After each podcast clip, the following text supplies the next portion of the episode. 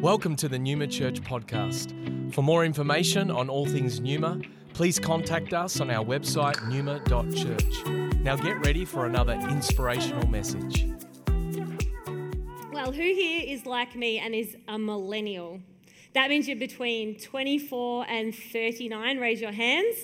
Yes, yes, some of them. Yes, yes. Confession time. who of us here is a Gen Z? That means you're between the ages of 10 and 23. Hands up, hands up. Yes. I had a Gen Z say to me the other day, Numa, and it took me like three shots of like Numa to get that these three lines were the three lines of our logo. I love that. I was like, yeah, I'm a millennial. I'm not even getting that Gen Z. Numa, love it. Well, that's great because today's message, I feel, is particularly for these two generations, and it's called Pitfalls of Us Millennials Your Place at the Table and Other Tales from the Kingdom.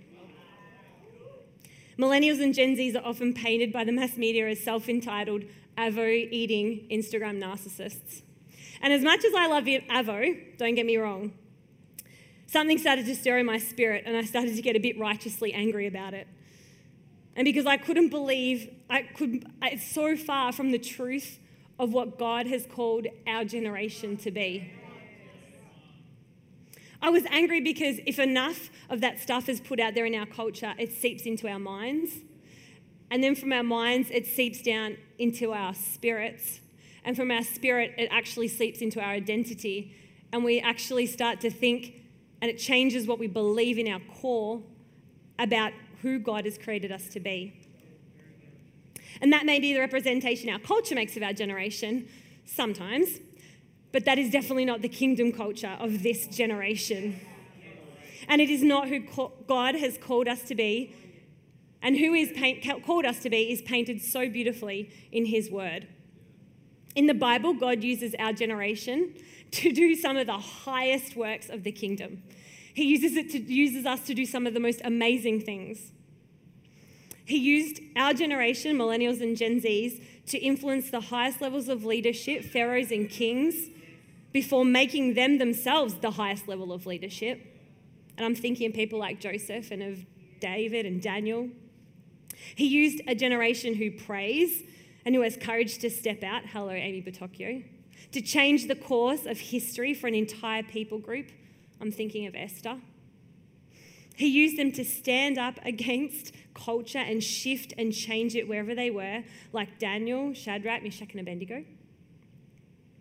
So turn to me, turn with me for a second to Genesis 37. We're going to read from verse 1.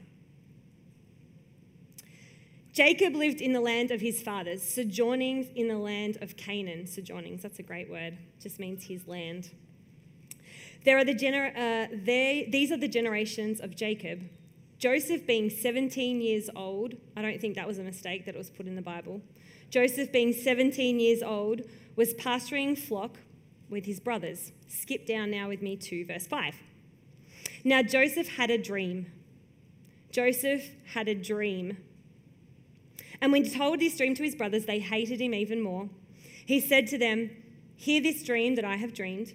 Behold, we were binding sheaves in the field, and behold, my sheaf arose and stood upright.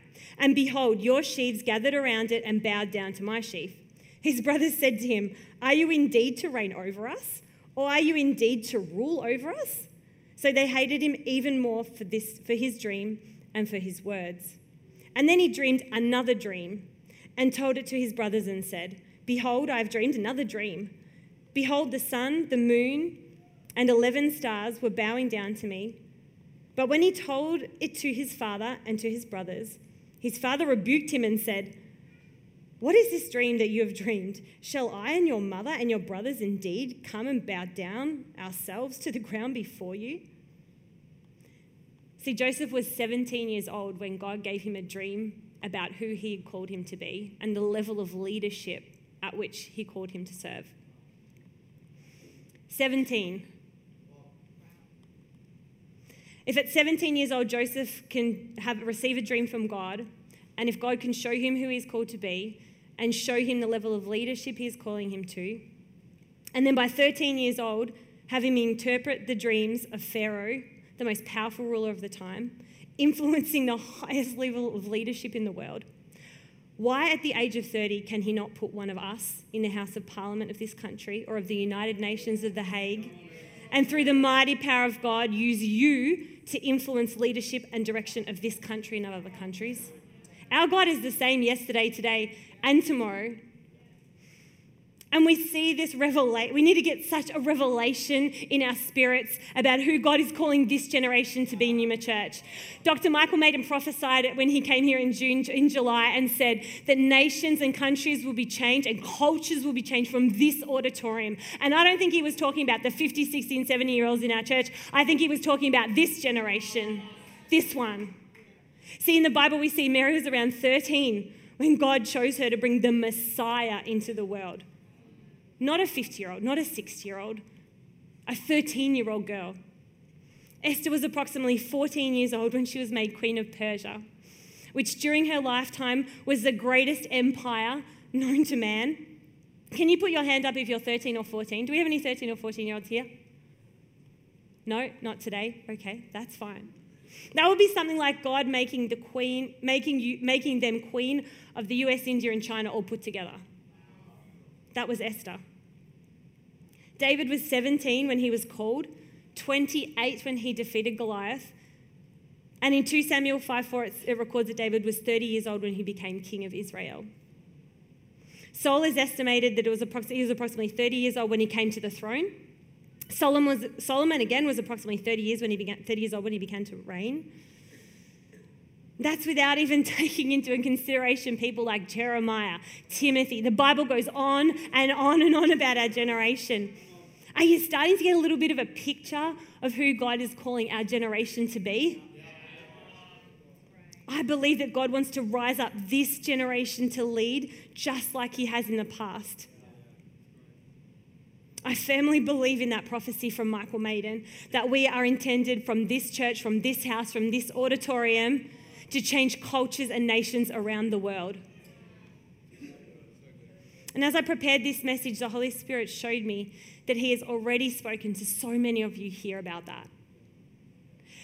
And He has called you to be just like a Joseph, and just like a Joseph, He has given you a dream. A dream about who He has created you to be and the place that He has created for you at the table of leadership a table of political influence. I love that we prayed into that before. A table from which you will affect cultural change in the world of art, media, business, and from boardrooms. These dreams come in different ways to all of us. Some of them, some of you might have received these dreams when you were like five or six years old, and just like Joseph, you were dreaming at night and God showed you something in your dream. Others of you, maybe that dream was sparked in your spirit through something you saw when you were 10 years old, or maybe through a conversation with, your, with an auntie, and that conversation did something and it changed inside you, and something sparked in your spirit, and a dream was born. For others, maybe God used a prophetic word. Maybe someone spoke a prophetic word over your life and that sparked a dream in your heart. Or maybe it was like Pastor Corey, that dream was given to your parents and passed down onto you. Dreams come in all different ways. But no matter how that dream comes to you, I saw that all those dreams resonated in your hearts once upon a time. But then the Holy Spirit showed me something else through a, a, different vision of a little boy who was about 12 years old. And I saw that God had given him a dream to be Prime Minister of this country. Who knows that Scott Morrison is the first spirit filled Prime Minister of our country, but he is definitely, definitely not going to be the last. And in fact, this dream hadn't died in this little boy's heart. In fact, God had created in him such a massive heart, a heart big enough to carry the burden of a nation of people. But as he got older and he went to school, and his grades were not really maybe what he needed to get him into the uni course he had in mind, and he shared this dream with his friends and got mocked just like Joseph got mocked by his own family. Let's not be scared about what people say about our dreams. And just as that mocking happened and he saw that his grades weren't lining up exactly with what he thought that would look like, the dream hadn't died, but he'd kind of like put it down on the ground next to him. He'd put down the God dream on the ground. Maybe some of us have done the same. Maybe that dream you once held close in your heart and in your spirit that God spoke to you about, that He sparked in you, you just put it down on the ground. Because your reality didn't kind of line up with what you thought that could or couldn't look like. And I believe that it's God's invitation today. It is the Father's invitation for you today to pick up that dream again.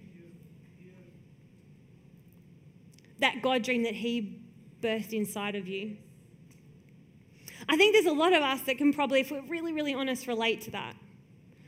Had something, you were harboring it, and it was a thing, and then life went on and it kind of got put down. I have one.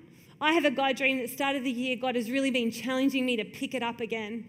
And it is not easy, and it's sometimes really painful. Why do we do that? Why, when we know it is a dream from God, who through all things are possible, Matthew 19 26, why do we put that thing down? Perhaps you had a God dream to change the way the foster care system worked. Or perhaps you had a dream to change the way that we look after single parents. Or maybe the way that government policy works around the environment. And you're just out of uni and you're like three or four years into the workforce and you're working in DHS or you're working in the, the Department of Environment and you've got kind of like your dream job, but then it's not what you thought it would look like. Just like when Joseph was in prison. I'm thinking, he's thinking, there's no sheaves bowing down around me right now. what was that dream, God? This is not, this doesn't look like this is going to happen. And you're working your job and you do your best, but that God dream inside you, you think, now I know how the world works. That's, that's a bit impossible. And we put it down. That's a, that's a crazy thing about God dreams. They are actually impossible. because if they were possible, then we wouldn't need God. So it's the God in our dream that makes things possible.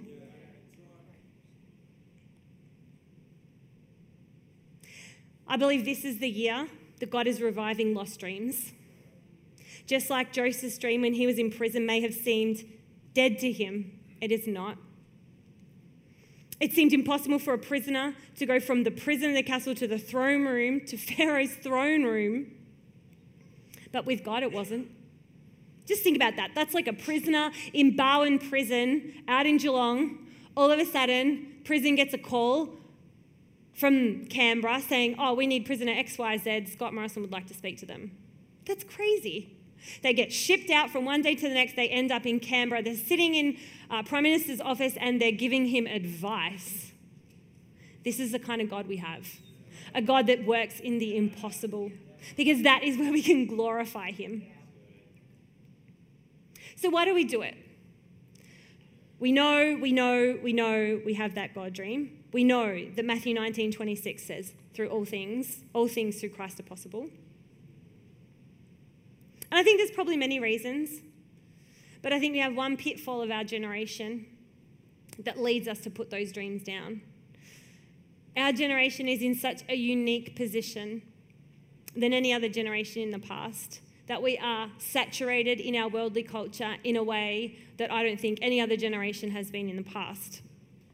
We constantly find that we have influences coming, not only through our television and through what our friends are saying and what our family is saying, you know, the average iPhone user touches their phone 2,617 times a day. The average one, I hate to admit, I'm probably above average. we just get drenched in the culture of today. You know, if you think of like 1950s, you'd come home and the culture of your home would be what your parents had created, what your family was speaking into your life. Now you can be sitting at the table and you can get 50 texts or likes or comments on your social media posts that can be anything other than kingdom. It's a little bit like I was on holidays recently and uh, swimming in the ocean. I wasn't swimming between the flags. and there was a very strong undercurrent. I'm okay, people. Jesus is good. And I swam out a little bit, and, uh, and I was just enjoying the ocean and thanking God for creation and just the goodness of God when you're floating in the ocean, the sun is shining on your face. And, uh, and then I like looked up and I looked back and I thought, where did my towel go? and I looked down the beach, and about 200 meters down the beach is my towel. I'm like, oh my gosh, I didn't feel like I went anywhere. And it's that undercurrent of culture in the same way that if we're not careful about where we position ourselves, all of a sudden we find ourselves 200 meters down the beach and we look up and we're like, oh, this isn't where I thought I was going to be. And we put our dreams down because we see something that isn't what we thought it was going to look like. We get dragged by culture to a place that we didn't want to be in. And in the same way, if we're not careful, our God dreams will get dragged from us and we will get dragged down the beach. And we start to tell God what is and isn't possible about our God dream based on what we have seen as possible or not possible in our culture. And sometimes we're so submersed in that culture, we don't even realize that we are looking at it through a filter. I lived in China for about three and a half years, and I found out that I was looking at a lot of things through my cultural filter that I didn't even realize I had. One of those was I used to fly from Shanghai to a place called Harbin in the northeast of China every Monday and fly back every Friday. I was working on a project there. And I was the only non Chinese person on the flight every time, and I loved it. It was so fun. And one day I realized that I was wearing big cultural filter glasses that I didn't even realize I had on because um, in the waiting room there was a, um, a grandma and she was taking some eggs back from her country town to the city where she was obviously visiting family. And, um, and I remember her sitting in the waiting room and this was like an industrial sized carton of eggs. This is like 20 eggs by 20 eggs stacked up and three high. And I'm surprised, like, she was all about four foot one, and how she's even carrying these is like a miracle in itself. Anyway, she's on the plane. So I'm waiting in the waiting. She's clearly waiting to get on the same flight, and I just thought, oh, that's so sad. All those eggs, they must have been so expensive. She's going to have to leave them here when she gets on the plane. Anyway, get into my work, finishing off some stuff on my computer, get on the flight, sit down, first one to board.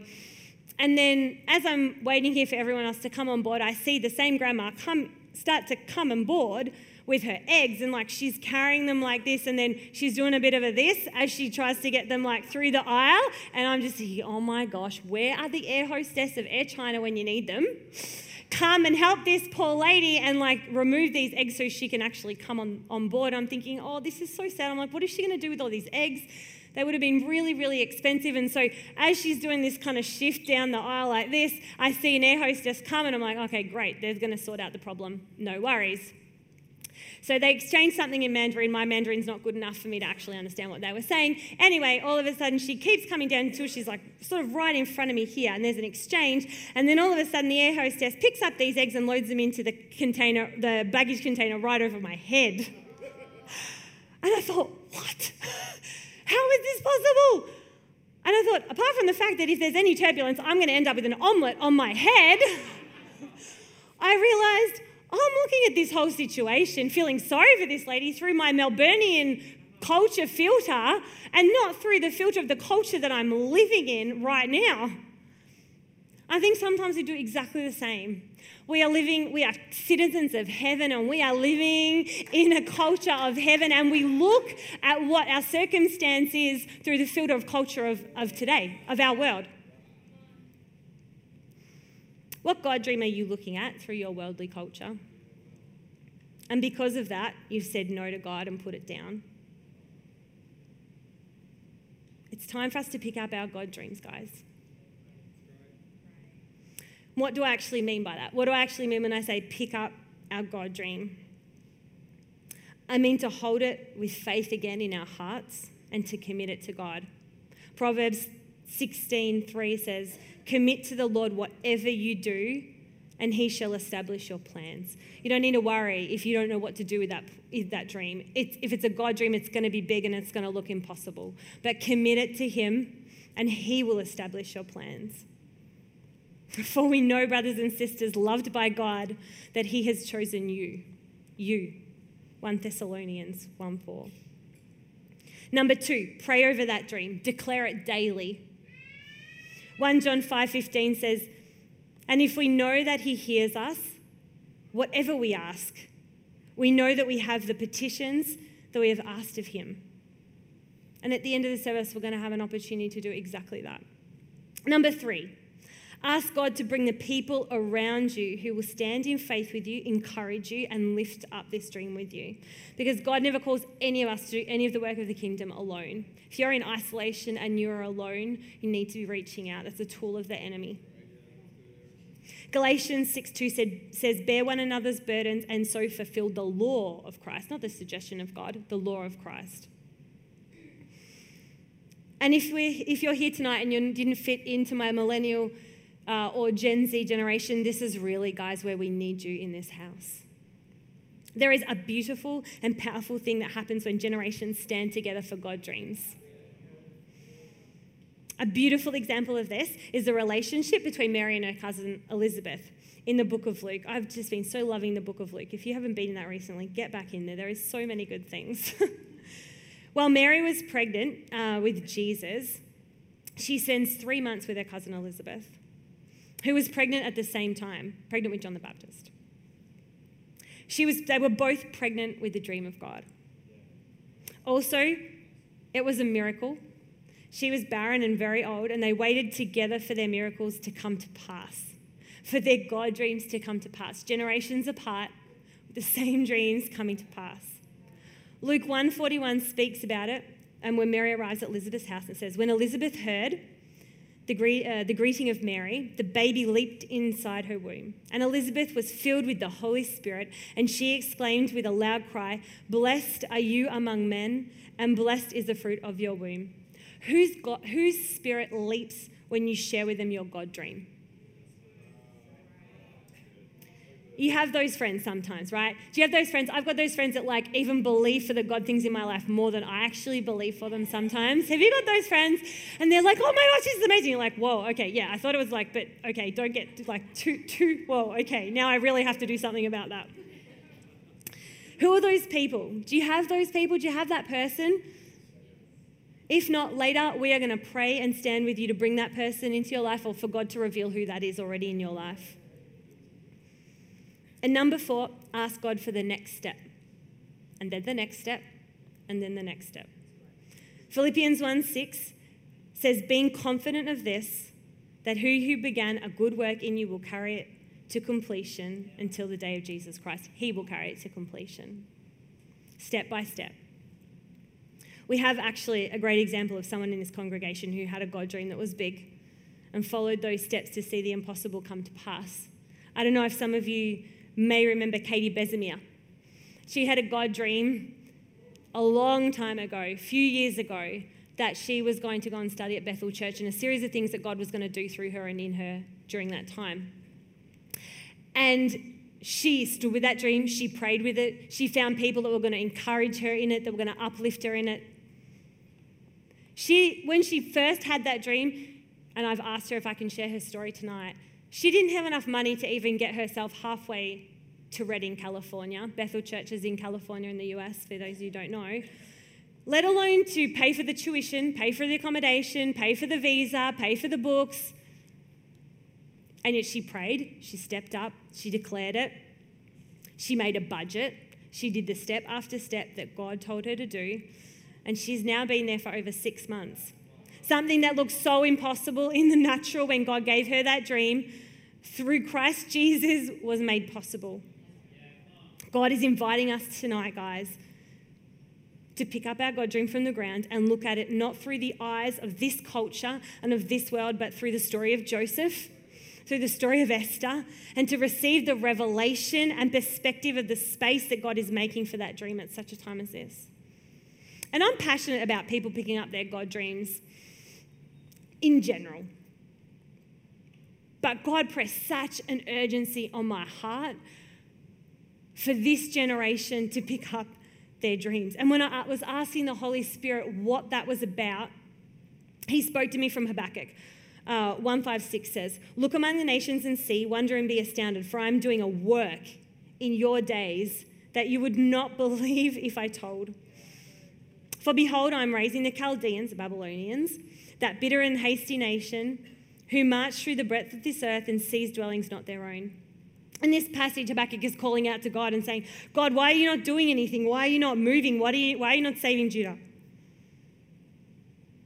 And he said, I am. I'm using the non Christians to do my will. See, Habakkuk was waiting for someone that looked like God to come and move.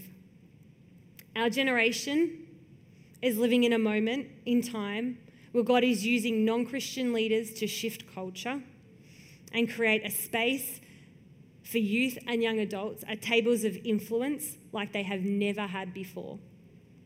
I believe this is not just something that is happening in our culture, but just like God used the Chaldeans, He is using non Christian leaders as well as Christian leaders to outwork His plan.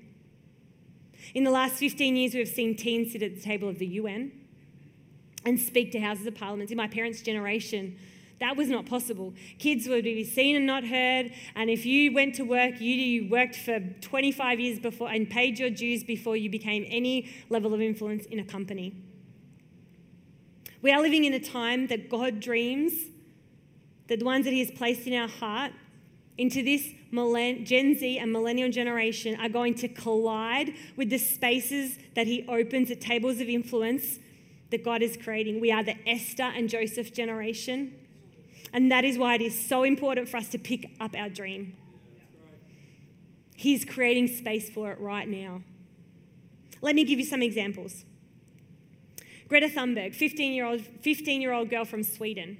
She spoke to the UN Climate Change Summit last year, in Dece- and in December in 2019, she was uh, nominated 2019's Time Magazine Person of the Year, a 15 year old. Malala, she was 11 years old when she published her first book. She published a book at 11.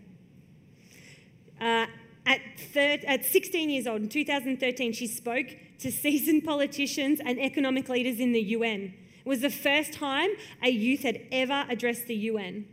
And in 2014, she became the youngest person to win a Nobel Peace Prize. Can you see God's hand? Jack Andraka 15 years old, high school student, invented what they believed to be a new cheap way to detect pancreatic cancer.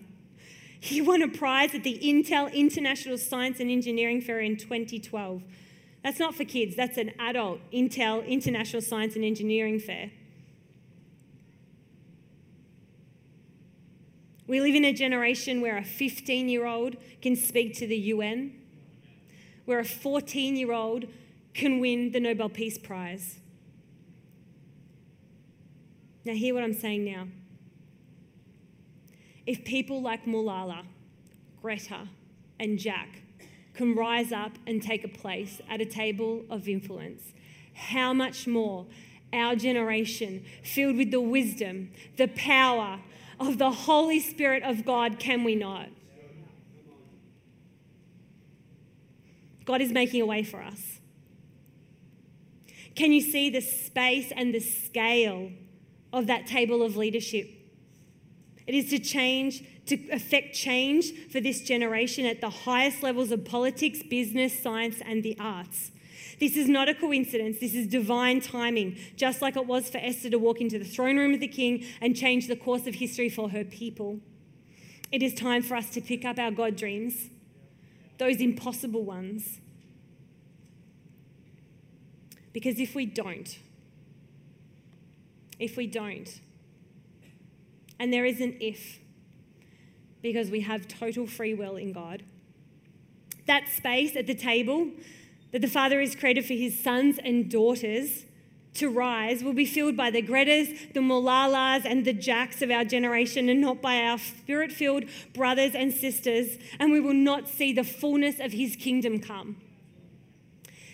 This is not a motivational speech, guys. I'm not a motivational speaker and I'm not your careers counselor. And this is not actually for us to all get psyched up and yes and amen to, although that is very good. This is a message from God that I believe He wants to use to reach deep down into our spirits and touch the core of who He has created us to be. The dream He planted deep inside of you when He knitted you in your mother's womb and it's to stir up a fire of faith for us to pick up that dream so that we can take our place at the table so that His will can be done on earth exactly as it is in heaven. Thank you for joining us for this message today.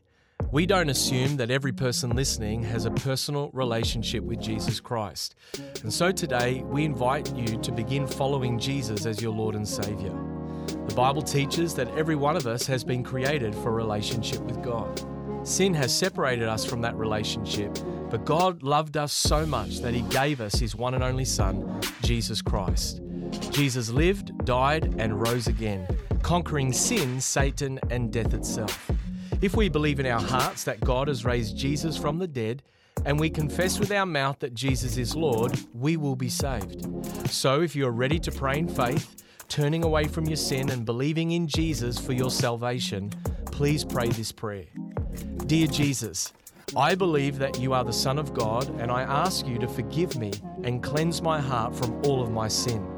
I receive by faith the free gift of eternal life, and I ask that you would fill me with the Holy Spirit. I thank you that I am born again as a child of God and that you have made me a new creation in Christ Jesus. In Jesus' name I pray, Amen. If you have prayed that prayer for the first time, we would love to know and help connect you to a local church in your area. You can contact us on our website, numa.church. Thank you for listening.